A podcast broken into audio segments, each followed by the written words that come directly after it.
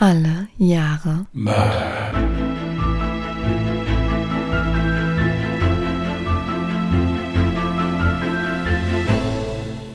Herzlich willkommen zu Alle Jahre Mörder, der True Crime Podcast mit Christian, hallo. Und Jasmin. Hi. hallo ihr Lieben. So, das ist so wie, so wie die letzte Stunde vor den großen Ferien, weißt du, so, so wie in der Schule. So ein bisschen. Ja. Weißt du? Diesbezüglich, das ist ja in der dritten Stunde immer Feierabend dann, bevor es Ferien gibt. Diesbezüglich dauert der Podcast heute auch nur drei Minuten. Ja, nein. Was? Quark. Äh, alles gut, alles gut. Ja, also vielleicht sollten wir in dem Zusammenhang auch nochmal darauf hinweisen, dass jetzt gerade just in diesem Moment eine Bahn gefahren ist und es sehr laut war, aber das macht nichts. Also, dass wir zwei Wochen in die Pause gehen, quasi in die Schulferien, zwei Wochen. Genau. Es wird aber statt einem Fall jeden Sonntag um 14 Uhr zwei Wochen lang Outtakes geben. Das heißt, ihr geht nicht komplett leer aus. Und nach den zwei Wochen Pause kommt natürlich auch wieder ein ganz normaler Fall. Oder vielleicht doch nicht ganz normal. Ich habe mir ja schon einen Fall rausgesucht. Ja. Aber auf jeden Fall gibt's einen spannenden Fall. Und für diejenigen, die uns ganz arg vermissen, die können Ja, die können ungedingst hören, weil ungedingst machen wir ohne Pause im Prinzip, weil dafür müssen wir halt nicht recherchieren. Das setzen wir uns einfach hin und plappern eine Runde. Und das ist durchaus möglich. Deswegen machen wir ungedingst auf jeden Fall die zwei Wochen weiter. Da haben wir also keine großen Ferien. Liegt aber auch daran, dass wir ungedingst noch nicht so lange machen. Da haben wir noch gar nicht das Recht darauf, irgendwie Ferien zu machen. Deswegen, also wer Bock hat, steht unten in den Show Notes, ist unser anderer Podcast. Hast du gerade große Ferien gesagt? Es sind zwei Wochen, es sind voll Mini-Ferien. Ja, gut, für uns ist das, ist das schon viel, ja. Ja, das stimmt. Ich meine, abgesehen davon, dass ich mal eine Woche im Krankenhaus gelegen habe, Stimmt. Haben wir ja eigentlich durchgezogen. Das da, wenn ich mir noch überlege, wie ich da hier gesessen habe mit dem Huf, ey, und äh, konnte nicht richtig äh, furchtbar. Naja. Also jedenfalls, ihr wisst Bescheid. Genau. Schaut gerne mal in die Show Notes unten in der Podcast-Beschreibung sozusagen. Da findet ihr unseren anderen Podcast ungedingst, sowie auch sämtliche andere Social-Media-Links. Du hast deinen Fall eigentlich schon letzte Woche fertig gehabt, pünktlich zu meinem Fall. Es ist trotzdem jetzt wieder Freitag geworden. Es ist Freitagabend, 18.34 Uhr. Dementsprechend ist es bei mir ein bisschen lauter. Aber das macht ja nichts, weil der Christian ja jetzt seinen Fall vorträgt. Und das heißt, jetzt wird's schön entspannt und ruhig. Und ich sitze heute übrigens wirklich äußerst entspannt hier. Vollgeschlagen im Bauch und lass mich ein bisschen berieseln. ich wollte sagen, Jasmin hat zu viel gegessen, hat sie eben gesagt. Aber gut, wir, wir kommen jetzt mal wieder ein bisschen runter. Müssen ja noch mal ein bisschen was arbeiten vor den Ferien. Und dann lege ich mal los. Ich hatte 2016 gezogen. Und es geht mal wieder nach Großbritannien. Es ist der 23. Mai 2016. Ein Montag. In der Overstone Road des idyllischen Städtchens Luton in Großbritannien kehrt so langsam Ruhe ein. Es ist generell ein sehr ruhiger und harmonischer Ort zum Leben. Die Straße ist voll mit den für England typischen Reihenhäusern, die meist von zwei Familien jeweils zu einer Hälfte bewohnt werden. Eine der Hälften gehört der Familie Khan. Die pakistanischstämmige Familie war vor einigen Jahren aus den Niederlanden nach Luton gezogen. Nun teilen sich alle Familienangehörigen die kleine Haushälfte. Das ist eine eher beengte Sache, denn auf die gerade mal drei Schlafräume verteilen sich sechs Erwachsene und vier Kinder. Somit ist Ruhe oder gar ein wenig Privatsphäre ein seltenes Gut im Hause Khan. Die 34-jährige Saima lebt hier mit ihrem Mann Hafez, ihren vier Kindern, ihren Eltern und ihrer 24-jährigen Schwester Saba. Der Familie macht die Enge des Wohnraums zumindest nach außen hin nicht viel aus. Hat es doch Tradition, dass pakistanische Familien alle unter einem Dach leben und eine sehr enge Bindung zueinander besteht. An diesem Abend herrscht jedoch vorerst mal eine ungewöhnliche Stille im Hause Khan. Ein Teil der Familie ist auf der Beerdigung eines entfernten Familienmitglieds und so sind nur Saba und die Kinder zu Hause. Sabas Schwester Sahima arbeitet als Pflegekraft und ist noch bei einem ihrer Patienten. Wie so oft hütet in dieser Zeit Saba ihre Nichten und Neffen. Doch diese Nacht sollte das Städtchen Lutham sowie die britischen Medien noch sehr lange beherrschen. Es ist 23.07 Uhr, als Saimal von der Arbeit kommt und die Haustür aufschließt. Kurz zuvor hatte sie noch von ihrer Schwester insgesamt vier SMS bekommen, in denen stand, dass, Zitat, ein einjähriges Mädchen weint und dringend ihre Mutter brauche. Also beeilte sich Saima nochmal so schnell, um wieder nach Hause zu ihren Kindern zu kommen. Schnell parkt sie ihr Auto an der Straße und geht in Richtung Haustür. Wie immer nicht ganz unbemerkt. Denn die Überwachungskamera der Nachbarn hat alles im Blick. Es wird das letzte Mal sein, dass man Saima lebendig sieht, denn Sekunden später ist sie tot. Saima betritt das Haus und ihr fällt schon beim Reinkommen auf, dass im ganzen Haus die Lichter ausgeschaltet sind. Routiniert tastet sie nach dem Lichtschalter und schaltet im Flur das Licht an. Als sie einen Schritt gegangen ist, hört sie nochmals das Klicken des Lichtschalters. Dann war es wieder dunkel und sie verspürt einen Stich in ihrem Rücken. Saima schreit auf und merkt, wie ihr das Blut den Rücken herunterläuft.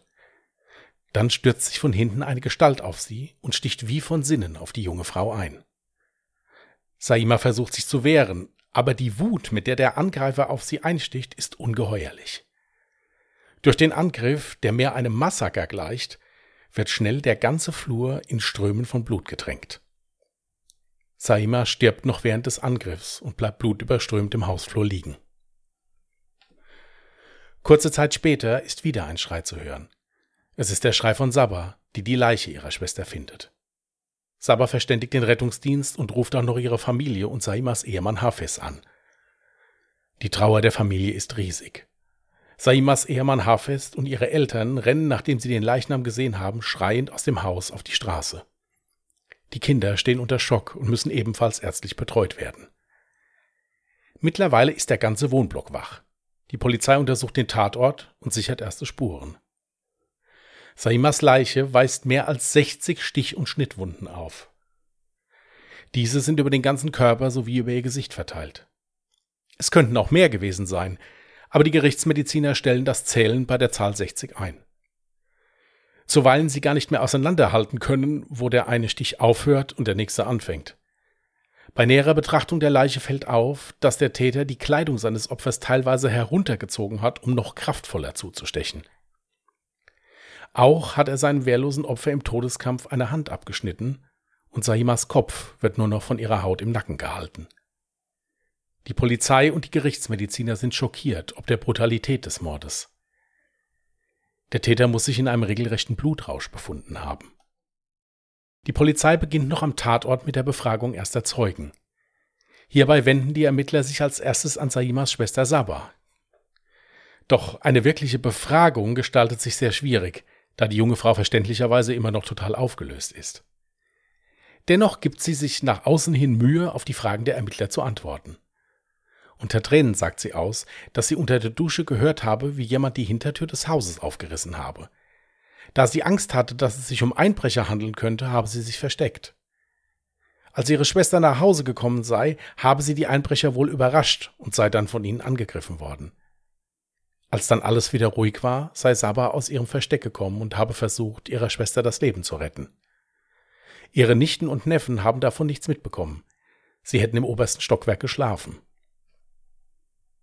Die Polizei sieht sich das Haus nun näher an und findet tatsächlich Spuren, die auf einen Einbruch hindeuten. So ist eines der Fenster eingeschlagen und das Elternschlafzimmer durchwühlt.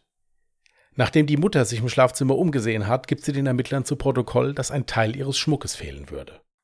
Die Bewohner von Lucen sind in großer Besorgnis ob der grausamen Tat. Welcher Mensch kann eine absolut friedfertig und harmlose Ehefrau und Mutter auf so bestialische Art und Weise umbringen? Und vor allem war es eine Einzeltat oder müssen sich jetzt alle Bewohner Sorgen machen, ob sie vielleicht die Nächsten sind? Angst macht sich breit, zuweilen die Polizei mit ihren Ermittlungen auch nur sehr langsam vorankommt. Die nächsten Tage spielen die Ermittler verschiedene Szenarien durch, wie es zu einer solch grausamen Tat kommen konnte. Hierbei zieht die Polizei auch einen Ehrenmord oder generell eine Beziehungstat in Betracht. Natürlich wird auch die Variante eines Raubmordes besprochen, aber irgendwie sind sich die Ermittler schnell einig, dass hier irgendetwas nicht stimmt. Während dieser brutalen Tat schliefen die Kinder von Saima im obersten Stockwerk und bekamen von all dem nichts mit. Mit Ausnahme der ältesten Tochter. Diese wurde von einem Geräusch geweckt, welches sie bei der Polizei als ein lautes Poltern oder auf den Boden stampfen beschrieb. Da sie dachte, dass das Geräusch von ihrer Tante stammen würde, stand sie aus ihrem Bett auf und rief das Treppenhaus herunter Tante, Tötest du gerade eine Maus? Das Mädchen erhielt von Sabah kurz darauf die barsche Antwort, bloß nicht herunterzukommen.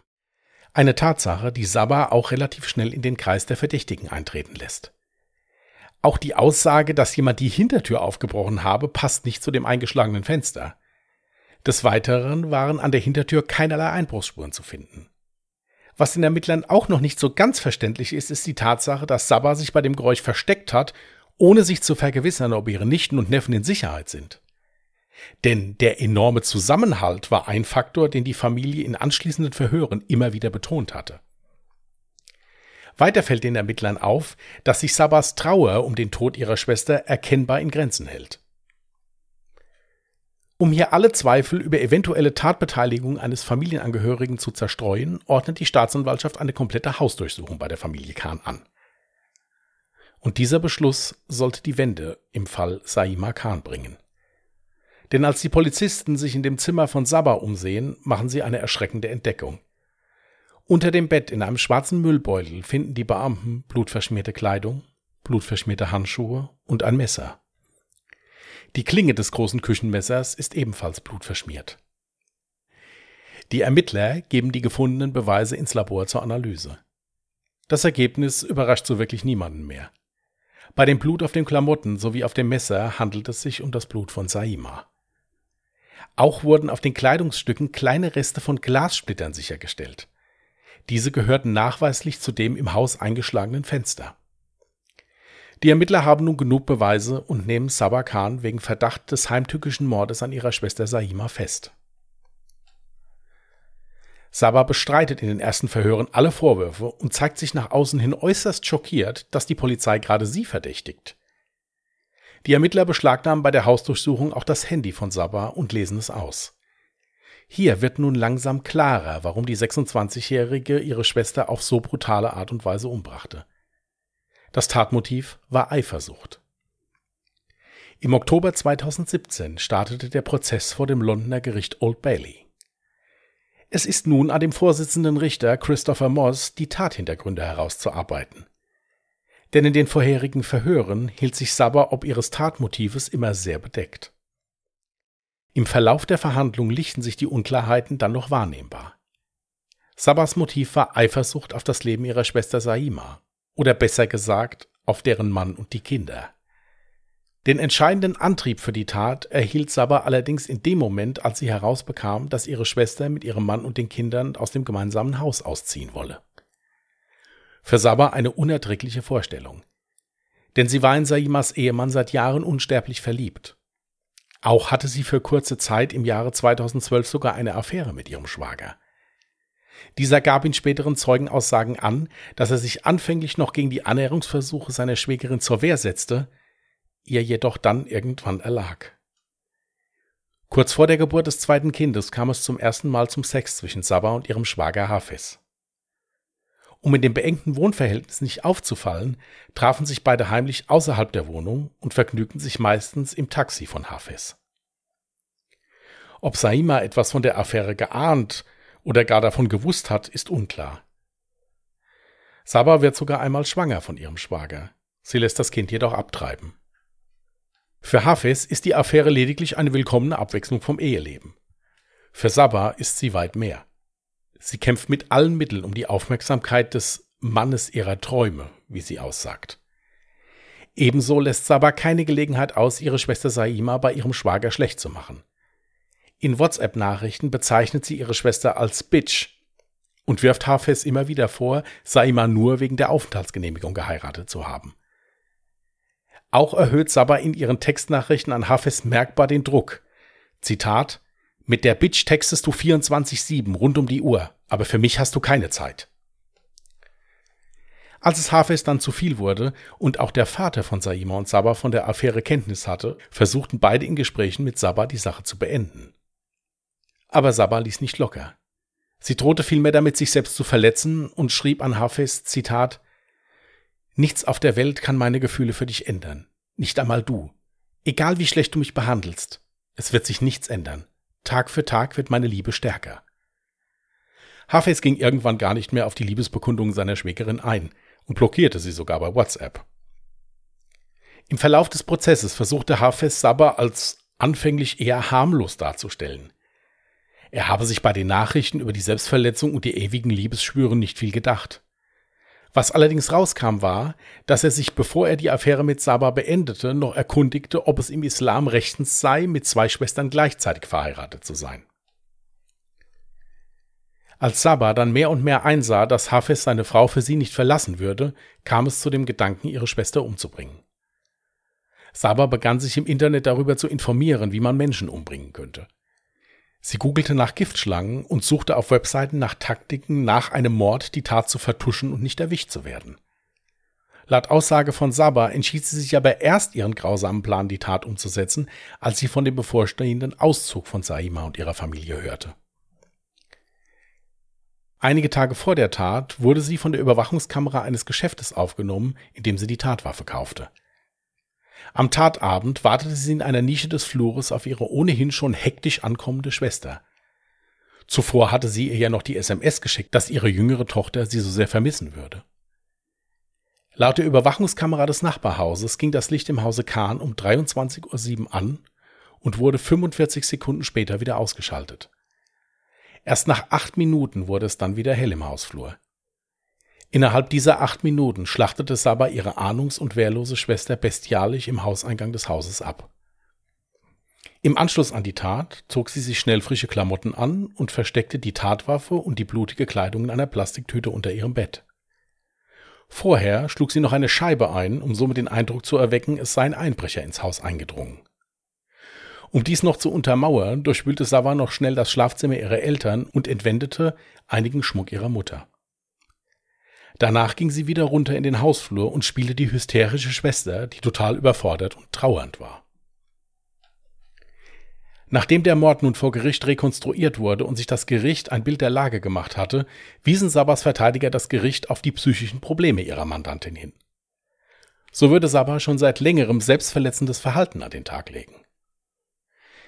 Ein vom Gericht in Auftrag gegebenes psychologisches Gutachten attestierte Saba eine depressive Störung gepaart mit einer emotionalen Instabilität.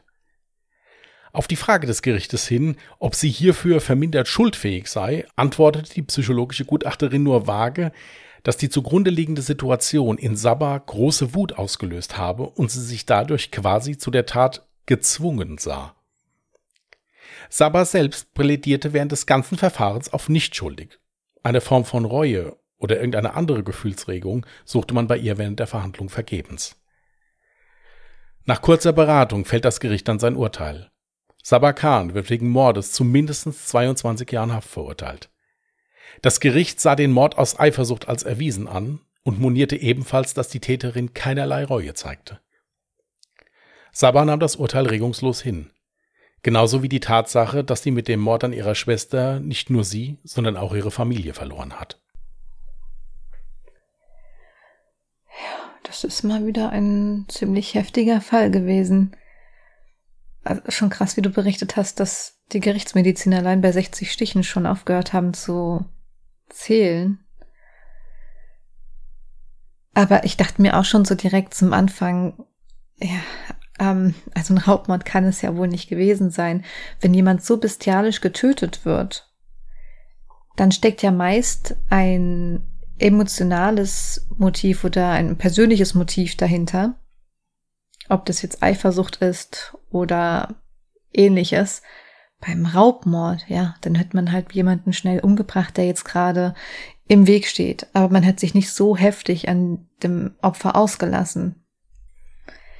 Ja, es war auch so, dass sich die Gerichtsmediziner am Anfang gar nicht sicher waren, ob das vielleicht auch mehrere Täter gewesen sein können, weil die halt gesagt haben, in dieser kurzen Zeit jemanden so zuzurichten, im Prinzip, also das war total schockierend. Also die haben da auch so einen Polizisten interviewt. Ich hatte so eine kurze Doku darüber gesehen. Der hat auch gesagt, er hätte sowas noch nie in seinem Leben gesehen. Also das wäre nicht normal gewesen. Da wäre wirklich, also wie gesagt, die Hand war abgeschnitten, der Kopf war fast abgetrennt. Also die ja, du hast es sehr schön bildlich beschrieben, ja. Ja, ich wollte das einfach noch mal dazu nehmen, mhm. um einfach mal noch mal halt zu unterstreichen, in, ja, in was für einem Blutrausch die da war. Also Richtig. wie die sich da ausgetobt hat. ja. ja. Ich bin ja eigentlich kein Freund davon, das so bildhaft darzustellen, aber ich finde, das unterstreicht das nochmal. Und wie gesagt, das ist ihre Schwester gewesen. Das ist halt das Krasse, ja. Was ich halt auch heftig fand, ich meine, sie hat das ja ohne Skrupel gemacht, sogar in Anwesenheit der Kinder, die ja hätten jederzeit runterkommen können, beziehungsweise eins der Kinder ist ja schon halb quasi auf dem Weg gewesen. Also das will auch gar nicht in meinen Kopf rein. Abgesehen davon, dass ich bei manchen Taten mir dann auch denke, ja gut, anscheinend wurde ja ein Versuch gestartet, sich schlau zu machen, wie stelle ich das denn an, ohne erwischt zu werden. Aber dann passieren da so banale Fehler wie beispielsweise, dass die Kinder überhaupt zu Hause sind. Erstens ganz, ganz schrecklich, der Gedanke, dass sie hätten dabei jederzeit reinkommen können. Zweitens hätte sie dann ja auch Zeugen gehabt, die sie gar nicht haben wollte. Drittens, wie kann man denn so dumm sein und die Mordwaffe und die ganze Kleidung noch in demselben Haus bunkern? Und dann zum Beispiel auch, woran auch nie jemand denkt, ist dann natürlich so ein Suchverlauf. Ne? Das ist ja dann auch ganz, ganz einfach, jemanden tatfest zu machen, wenn man eben genau nach sowas googelt. Oder auch dieser komplette WhatsApp-Verlauf. Gut, ich weiß jetzt gar nicht, vermutlich kann man sowas auch wiederherstellen, selbst wenn man das löscht. Aber es, manchmal denke ich mir, ja gut, dass einige Täter und Täterinnen ähm, echt zu dumm zum Verbrechen sind. Ja gut, man muss halt dazu sagen, dass hier, denke ich mir, auch die Tat mehr durch Emotionalität und Eifersucht getragen war als durch kriminelle Energie. Ja gut, aber in dem Fall hat sie sich ja schon lange vorher mal schlau gemacht. Ja, aber ich denke halt, dass sie da halt einfach auch nur etwas gelesen hat. Aber die Frage ist ja, wenn ich etwas lese, ob ich das auch so anwenden kann. Ja. Das ist ja jetzt auch keine Berufsverbrecherin gewesen in dem Sinne. Deswegen schockiert mich halt auch die Brutalität dieser Tat nochmal so sehr. Eben. Dass sie halt dann hinterher, denke ich mir, da auch überhaupt so einen kühlen Kopf bewahrt hat und dann da mehr oder weniger da noch die, die, die, die schwer trauernde Schwester gespielt hat. Ja, aber deswegen sage ich ja, das war alles durchgeplant. Sie hat ja auch durchgeplant, dass sie dann ihrer Schwester vorgaukelt, dass es ihrer jüngsten Tochter gerade schlecht geht und sie die ganze Zeit nach ihrer Mama verlangt. Ja, sie hat also wirklich an an vieles gedacht und hat halt auch so mit der, ja, halt auch so mit der, mit der Emotionalität ihrer Schwester ja halt auch gespielt. Wenn man jetzt sagt, die dein Kind weint, weil du schon wieder nicht da bist, ja. Und das fand ich, fand ich schon krass. Ich muss halt auch dazu sagen, auch diese Sache mit diesem Ehemann, ja, der da wirklich dann vor Gericht mehr oder weniger erstmal versucht hat zu sagen, ja, eigentlich ist das ja eine ganz Liebe. Ja, so nach dem Motto. Das verstehe ja, ich auch nicht. Das fand ich halt eben auch ziemlich krass, ja. Wie konnte er, wenn er eigentlich ja zu 100 Prozent wusste, dass sie die Täterin war, wie konnte er dann trotzdem irgendwie noch versuchen, positiv über sie, sie, zu sprechen? Ich bin mir halt nicht sicher, ob er das vielleicht gemacht hat, um vielleicht auch ein bisschen die Schuld von sich wegzudrücken, weil es ist ja im Prinzip schon so. Ich, wenn ich jetzt in der Situation wäre, ich rede jetzt wie gesagt nur von mir, ich sage nicht, dass es so ist, mhm. ich würde mir gerne Mitschuld geben daran. Ja, weil äh, er hat sich, er ist ja da drauf eingegangen auf die Annäherungsversuche und hat das ja mehr oder weniger dann auch nicht unterbunden. Und zum Schluss hat es ja einfach nur noch ignoriert. Also er hat ja nicht versucht, das zu klären oder irgendwie sowas. Ja gut, okay. Also man kann ihm dann Untreue vorwerfen. Aber selbst wenn er untreu war und seiner Frau fremdgegangen ist, muss er sich ja dann dennoch nicht schuldig fühlen für einen Mord, den er ja so nicht irgendwie beeinflusst hat oder in Auftrag gegeben hat oder dergleichen durchscheinen lassen hat, dass er sich auch wünschen würde, dass sie gar nicht da wäre. Das war ja dem nie so. Nein, ich, ich denke, er wollte mit dieser Aussage nur nochmal unterstreichen, ich habe nicht gemerkt, dass die das vorhatte. Also mhm. sonst hätte ich das unterbunden.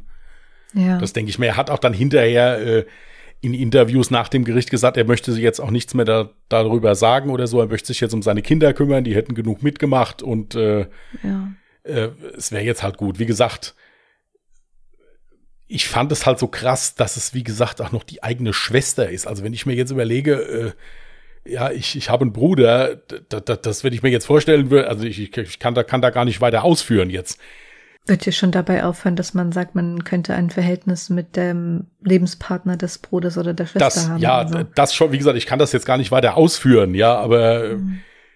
das, das ist mir halt unbegreiflich, ja, aber wie gesagt, wenn man sich die Fotos anguckt, äh, jetzt sind halt natürlich auch diese, diese Fotos, die dann da bei der Polizei gemacht werden, die sind dann halt auch immer noch in der entsprechenden Situation, aber ja, es hat schon einen sehr, sehr fanatischen Blick, muss man wirklich so sagen. Also schon, schon heftig. Ich hatte, wie gesagt, ein paar Fälle zur Auswahl, habe mich dann für den entschieden. Zum einen, weil ich, ich zumindest noch keinen Podcast, jetzt einen deutschen Podcast drüber gehört habe.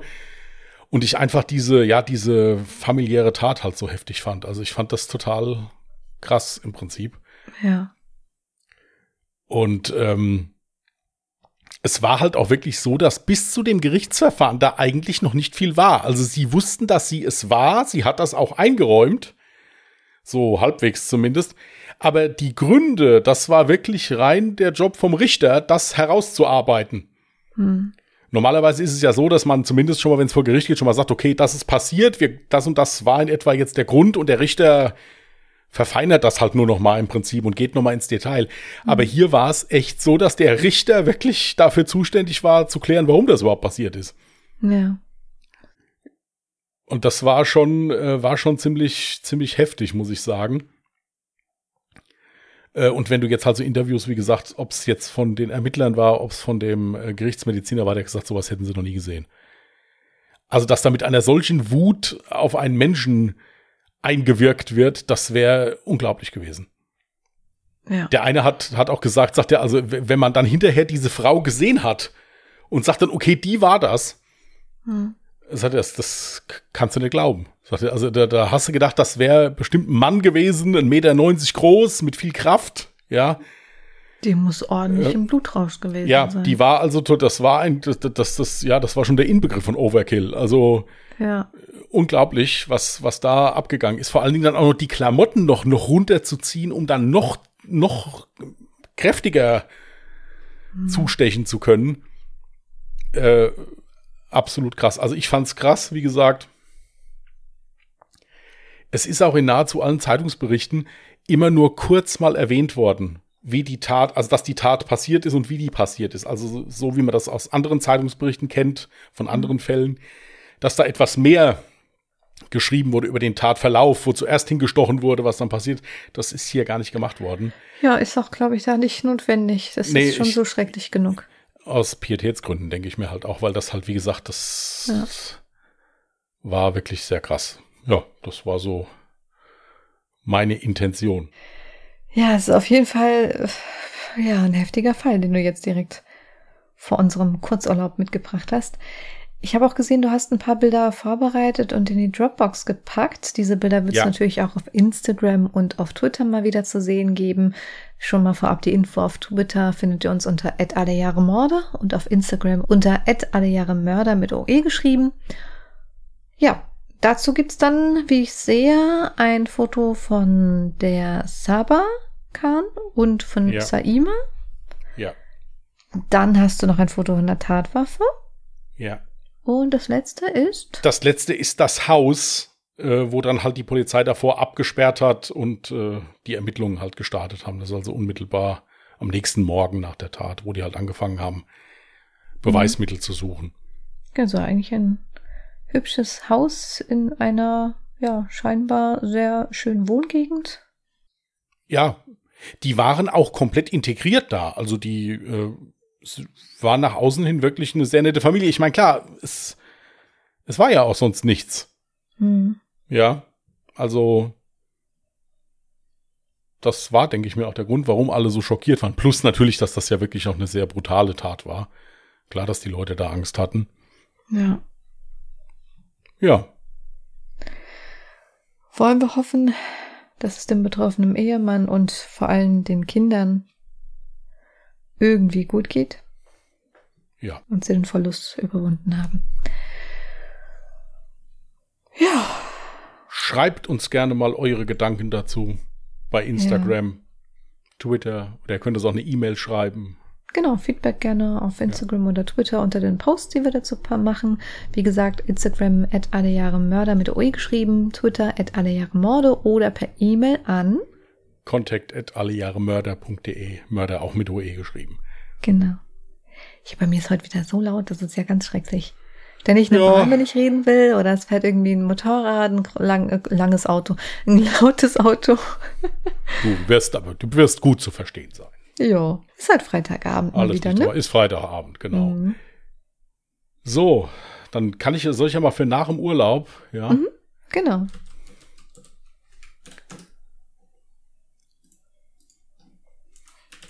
Das macht man ja eigentlich auch nicht, gell? so nach dem, für, für nach dem Urlaub Sachen liegen lassen und so bewusst. Gell? Naja gut, aber wir probieren das trotzdem. 1959 Tabelle gar nicht da. wie sie hier sitzt und mir zuguckt, ja, Ah. und nicht mal mit, mitschaut, ob, ob das vielleicht gucken. schon mal war oder so. Ja, nö. Mein Bein ist eingeschlafen. So, was hast du gesagt? 59? Ja, Soll ich das rausschneiden oder alles drin lassen? das ist drin. Das ist gut. Hatte ich einmal, aber das, da wirst du ja bestimmt noch mal was finden. Gut.